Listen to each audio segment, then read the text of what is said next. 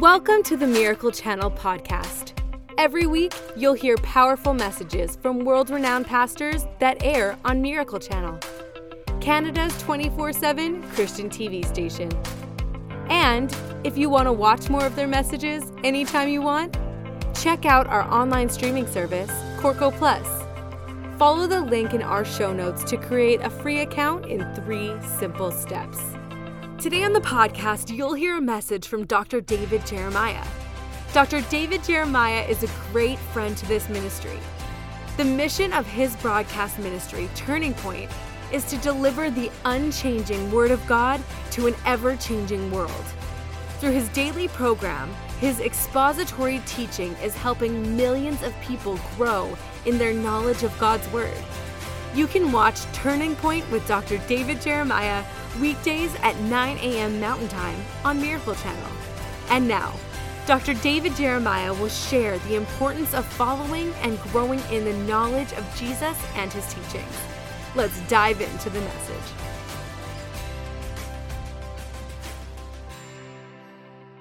As you read through 2 Peter, you just can't miss Peter's emphasis on knowledge. Peter begins and ends his book by striking this note. We're to add to our faith virtue and to our virtue knowledge. And here is what's so interesting about 2 Peter knowledge is everywhere. For instance, in the first chapter, in the second verse, Peter writes, Grace and peace be multiplied to you in the knowledge of God. Three chapters later, in one of the verses I remember memorizing as a child growing up, and it's one of the famous verses of 2 Peter, it goes like this 2 Peter 3:18, but grow in grace and in the knowledge of our Lord and Savior Jesus Christ. He begins his little letter with knowledge, he ends his little letter with knowledge. And between those two verses, he says the word knowledge 14 times, and there's only three chapters in this book. So, knowledge is really critical to Peter. He knows that it's important that we know what we know because we're living in a time when a lot of people in our churches are saying, No, the way you grow and the way you really have these wonderful experiences was, I've actually heard him say it turn your mind off, let your emotions take over, live in the moment, let the Spirit control. And so, people have just come up with this idea that there's a premium for being ignorant. Why would that ever happen? Why would God ever tell us not to know more about Him? So Peter says, I want you to understand something. You need to know what you know that you know. You need to know some stuff. When Jesus was asked, What is the greatest commandment? And Jesus said, Love the Lord your God with all your heart, soul, and he said, and all your mind. Have you ever thought about how you love God with your mind? How you use your mind to know more about Him and to study and to grow in what you know? So the Lord tells you to diligently add knowledge to your virtue. And then that involves three steps, three decisions you have to make. Here's the first decision you make with regard to the Lord Jesus. Decision number one I will follow you. In the time when Peter wrote this, a student was noted by the fact that he had a mentor. He didn't have a classroom, he just followed that mentor everywhere he went. If you were a teacher, even like Socrates or some of the people in the early days, they were teachers, but they didn't have classrooms. Their classroom was wherever they went, and their disciples just followed after them like a little troop. The students learned by the interaction that they had, and that's the way Jesus taught his disciples. Jesus didn't ever have a classroom where he brought his disciples together and said, okay, this is going to be uh, New Testament Theology 103. No, he just taught them every day in all that he did. And that's what Peter is saying. If you want to be a learner of Jesus, you have to follow him. You cannot become a follower of Jesus unless you get in line behind him, unless you make the decision to put your trust in him and you say, as the old chorus goes, I have decided to follow Jesus. That's what it is. It's a decision. You say, How do I become a Christian? Make the decision that you want to become a Christian. Make the decision in your heart. So I'm going to ask you today will you decide today to follow Jesus Christ? Will you make it your point, your decision today to say, from this moment on, I am going to follow Jesus Christ. I'm going to be a follower of Jesus Christ. I'm going to invite him into my life and ask him to take control of my life and forgive my sin. That's what it means to be a Christian. What does it mean to be a Christian? It means to be a follower of Jesus Christ. We sometimes now call ourselves in this culture, we're Christ followers. That's what it means to begin your journey into the knowledge of the Lord Jesus Christ.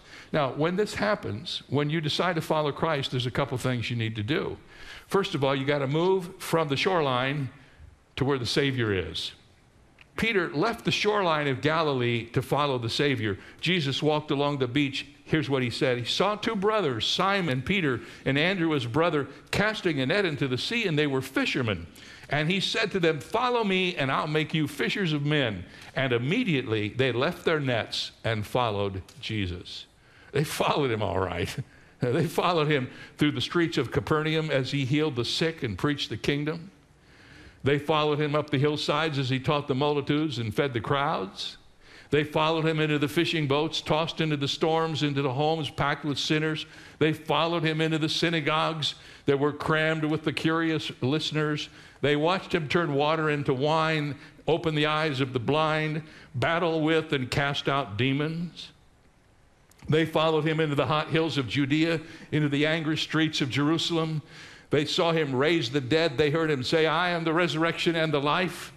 They listened to his sermons and then they asked questions and grew in their knowledge of his teachings. If you read the New Testament, you see that pattern. Jesus would preach, then he'd have a discussion with the disciples so he could make sure they understood what he was teaching. And sometimes he would be discouraged because they didn't get it. He told lots of stories to help them understand what he was saying. Jesus was the ultimate storyteller. Did you know that? He never had a sermon, didn't have a story in it. And if we follow him, just as his disciples could interact with Jesus, we interact with Jesus through this precious book. And we hear his sermons, and we read the discussion, and we learn, and we become disciples, better disciples. We become better learners. How many of you know now a disciple means you're a learner and you're a Christian and you were a disciple long before anybody heard the word Christian? Everyone in this room is a disciple. Here's the question we have to ask ourselves What kind of learner am I? Am I learning anything? You know, I started out as a pastor, and the Bible speaks of those who do what I do. The correct term for what I do is pastor teacher. And, and when you become a pastor teacher, you realize you have a lot of responsibilities, but your number one responsibility is to be a teacher, to be a pastor, and to be a teacher. My greatest joy as a person is to teach the Word of God, whether it's through radio or television or books or public speaking. My job is to teach the Word of God and to help people get excited about the Scripture and learn what it says. Just think for a moment what it would have been like for Peter if, when the Lord said to him, Follow me, Peter said, No, nah, I think I'll stay here and take care of my fishing business. Think of what Andrew would have lost if he'd remained with his boats. Think what James and John would have been like if they had not left their nets to follow Christ. We'd never have heard about them. We wouldn't even know who they are our Bibles would be missing the Gospel of John, 1st, 2nd, and 3rd John, and the book of Revelation, along with all of the Petrine letters that we're studying right now. So I want to ask you think of what you're going to miss if you don't become his disciple and become his learner. When you follow Jesus, he jumps you out of your comfort zone so fast it hurts going on the way out. You never again sit back and think, what a boring, dull life this is. Everything about my life is full of joy and excitement for one reason I'm a follower of Jesus Christ. And I try to follow him, and, and he takes me some places I don't necessarily always want to go, but when I get there, I find out what he's up to. And he uses me in ways I could not imagine. So if you're going to be a disciple, you got to move from the shoreline. If you're going to be a disciple, you move from the shoreline to the Savior, and then you move from head knowledge to heart knowledge. When you hear these words about knowing the Lord Jesus, it's not just about you know about him. Well, just everybody in our country knows who Jesus is and they know about him. I mean, we celebrate Christmas.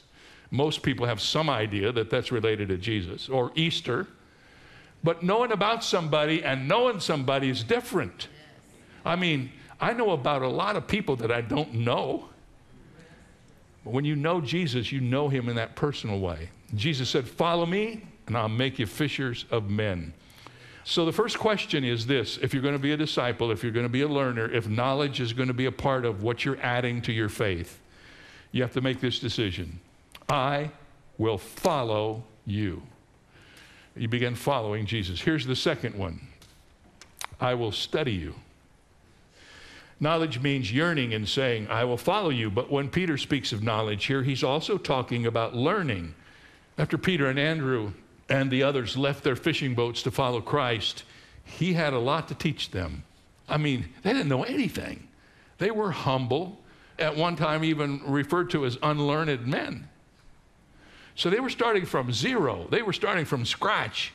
They listened to his sermons, like the Sermon on the Mount, or the parables of the kingdom, and the Olivet Discourse, or the signs of the times, the upper room discourse. They listened to all these sermons and they began to accumulate knowledge about who Jesus was. He preached in the synagogues, and the arguments that he would wage in the temple, these disciples heard it and they would process that information and a little by little they would add knowledge to knowledge and begin to grow. Unfortunately uh, most of them never really did comprehend the message of the resurrection because we realize that they didn't understand that until after it happened even though jesus had talked about it incessantly through all of the days of his ministry. So when you become a disciple when you become a learner when you add to your faith virtue and to your virtue knowledge God teaches you through His book. He does this through the Scripture, which is the voice of Jesus. And as you read and study the Bible, the Bible should cause you to burn inside because of the precious truth that it is. So let me suggest you a couple of ways that you can do this study. Number one, study the Bible as a textbook. Don't stop there, but start there realize that God's Word, the Bible, is His great textbook of truth.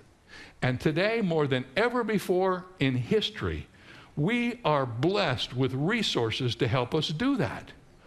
We have apps and all kinds of things. And, and you know, you got to do some homework and find out what you're getting into.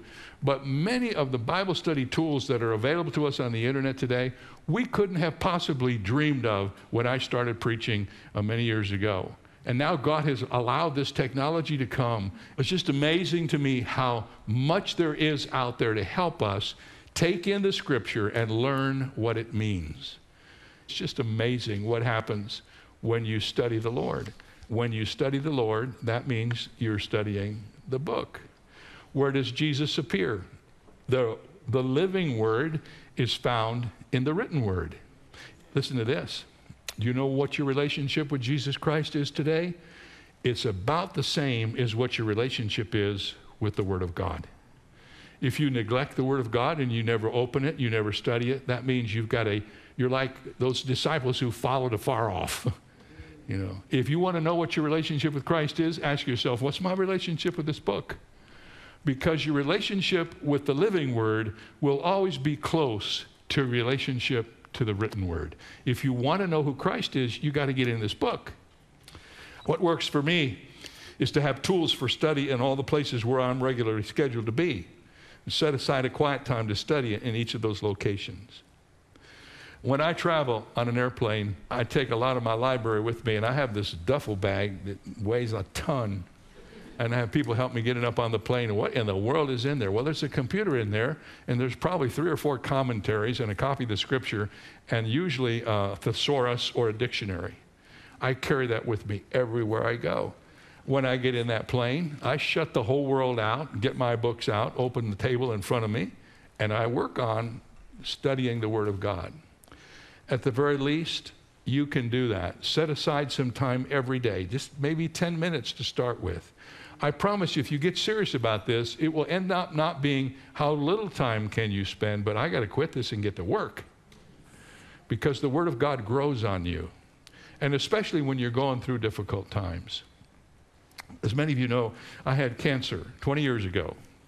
And uh, when I went through cancer, I, I thought I loved the Word of God and needed the Word of God, but when I went through cancer, boy, did I need it. And that's when I began to journal. I have to honestly tell you, ladies, I always thought journaling was for women. then I read a book by Gordon MacDonald, and he said in this book that he journaled in his computer. And I thought, that's pretty manly. I'll do it in my computer. so I started a journal, and I kept a journal through that whole time I was sick. Every day, I'd spend some time writing in my journal. And it usually was like a letter to the Lord Dear Lord, today this is what's happening. I just had chemo and I'm feeling bad or whatever. And I just talked to the Lord like He was there, only I did it in my journal. And then I would go through the scripture, and as I would open the Bible, I, I had a plan. And I would just ask the Lord, help me to find the key verses in this plan that you want me to. And I take those verses and type them into my journal. I look back and I realize what a rich time it was for me to know that God was with me during those days and that his book was so contemporary and so personal. I can honestly say I never read the scripture for any period of time during those days that God didn't give me something to hang my soul on. And that's what got me through it. It was the Word of God. Sometimes God allows things to come into your life like that, and those things become little goads in your life to get you to do stuff that you may not have been doing.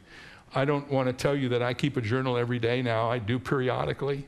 But I want to tell you if you get into the Word of God and ask God to make it real to you, you will find things in there you never dreamed, and they will come at you in ways that you cannot imagine. So, first of all, study the Bible as a textbook. And then, secondly, study the Bible as a survival guide. That's what it is. It's a survival guide, it's a book that will help you get through what it is you're going through. The Bible teaches us what to do when we're in the midst of a storm. And somebody once told me, you're either in a storm or coming out of a storm or you're about to go into a storm. So get ready to do what you need to do about storms. And the Bible is one of the best tools to help you know what to do. The Bible is the book that's filled with God's promises never to leave us no matter what happens. When you go through the waters, I will be there. When you go through the fire, I will be there. Read the Bible. And when you're in the midst of a storm, it will come to help you. God has given you this book, 66 installments, Genesis to Revelation, every word written by those who were borne along by the Holy Spirit. And in chapter 3, Peter continues exhorting his readers to pour themselves into the Bible. Listen to what he says in this book. He says, Beloved, I now write to you this second epistle in both of which I stir up your pure minds with this reminder that you may be mindful of the words which were spoken before by the holy prophets and the commandment of us, the apostles of the Lord and Savior. In other words, he tells us we're to desire the Word of God. You say, Well, I'll just wait until I get in trouble, then I'll be a student of the Word of God. Let me tell you what I've learned. You will take out of your storm primarily what you took in. And the only difference will be you will now understand how it all works. So, what I'm saying to you is the storm's coming. There's going to be a time when you're going to need to hear from God. Just get ready. Fill up your memory bank with God's Word. Find out where these passages are. Don't have to memorize them, but at least know where they are. Know if they're in the Old Testament or the New Testament. They're in a lot of special places. The book in the Bible with the most promises is Isaiah. Who would have thought? So, all I'm saying to you is, you all are smart people. Use your smart people stuff to find out what the Bible has to say and get acquainted with it. After you say, I will follow you and I will study you, don't forget to say, I will obey you. The Bible says it this way if we walk in the light as He is in the light, we will have fellowship one with another. Do you know how you learn the Bible? Here it is. When God tells you to do something, do it. And when you're in the process of doing it, He'll tell you something else. But if you don't walk into the light, you will never get any more truth. You don't just become a student of the Scripture, you become a disciple who studies the Word of God, learns the truth, and then obediently walks in the truth. Do what God tells you to do. When you do what God tells you to do, He'll tell you something else. But God isn't going to just load you up for information so you can see how smart you are. He wants you to grow in your relationship with Him. And the process of that is the process we know as obedience. We're not to be just hearers of the Word of God, but what's the rest of it? Doers. When you become a doer, you grow as a disciple. So, when that happens, here's what will happen in your life. First of all, your values will start to change. The more you know about God and His Word, the more your life will be changed. Our desires change to reflect eternal priorities. Our behavior habits change. You cannot be in this book seriously without it changing your values. So when you study the Word of God and you get into the scriptures and you begin to grow in Christ, all of a sudden, that's what the Bible means when it says, when you become a Christian, old things pass away, behold, all things become new. And people come to me and say, I just can't believe I don't want to do that anymore, Pastor. That was so much a part of my life. I don't want to do it anymore because I know it's not pleasing to the Lord.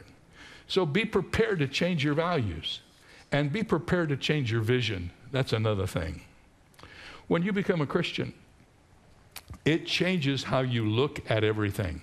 Tony Evans, who's a friend of mine, wrote this. He said, When you become a Christian and you begin to read the Bible, it shapes how you look at everything and how you view everything.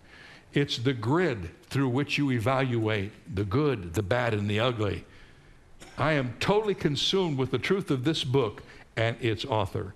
And when the Word of God gets into your brain, it gives you a vision to change the world. It shows you how, one step at a time, to add knowledge to your virtue. And this is the essence of discipleship. I will follow you, I will study you, and I will obey you. God sent down His written word, the Bible, and His living word, Jesus Christ, to provide you with everything you need. And that's what He says in 2 Peter. He says, through the great and precious promises of God, you have everything you need for life and godliness. Thanks for joining us today. Make sure you subscribe to this podcast to hear more great messages from inspiring teachers like Dr. David Jeremiah. Rate this podcast and write a review if you haven't already. And share this message so others can be encouraged by this teaching too. So, subscribe, rate, review, and share. We hope you were inspired by today's message. God bless.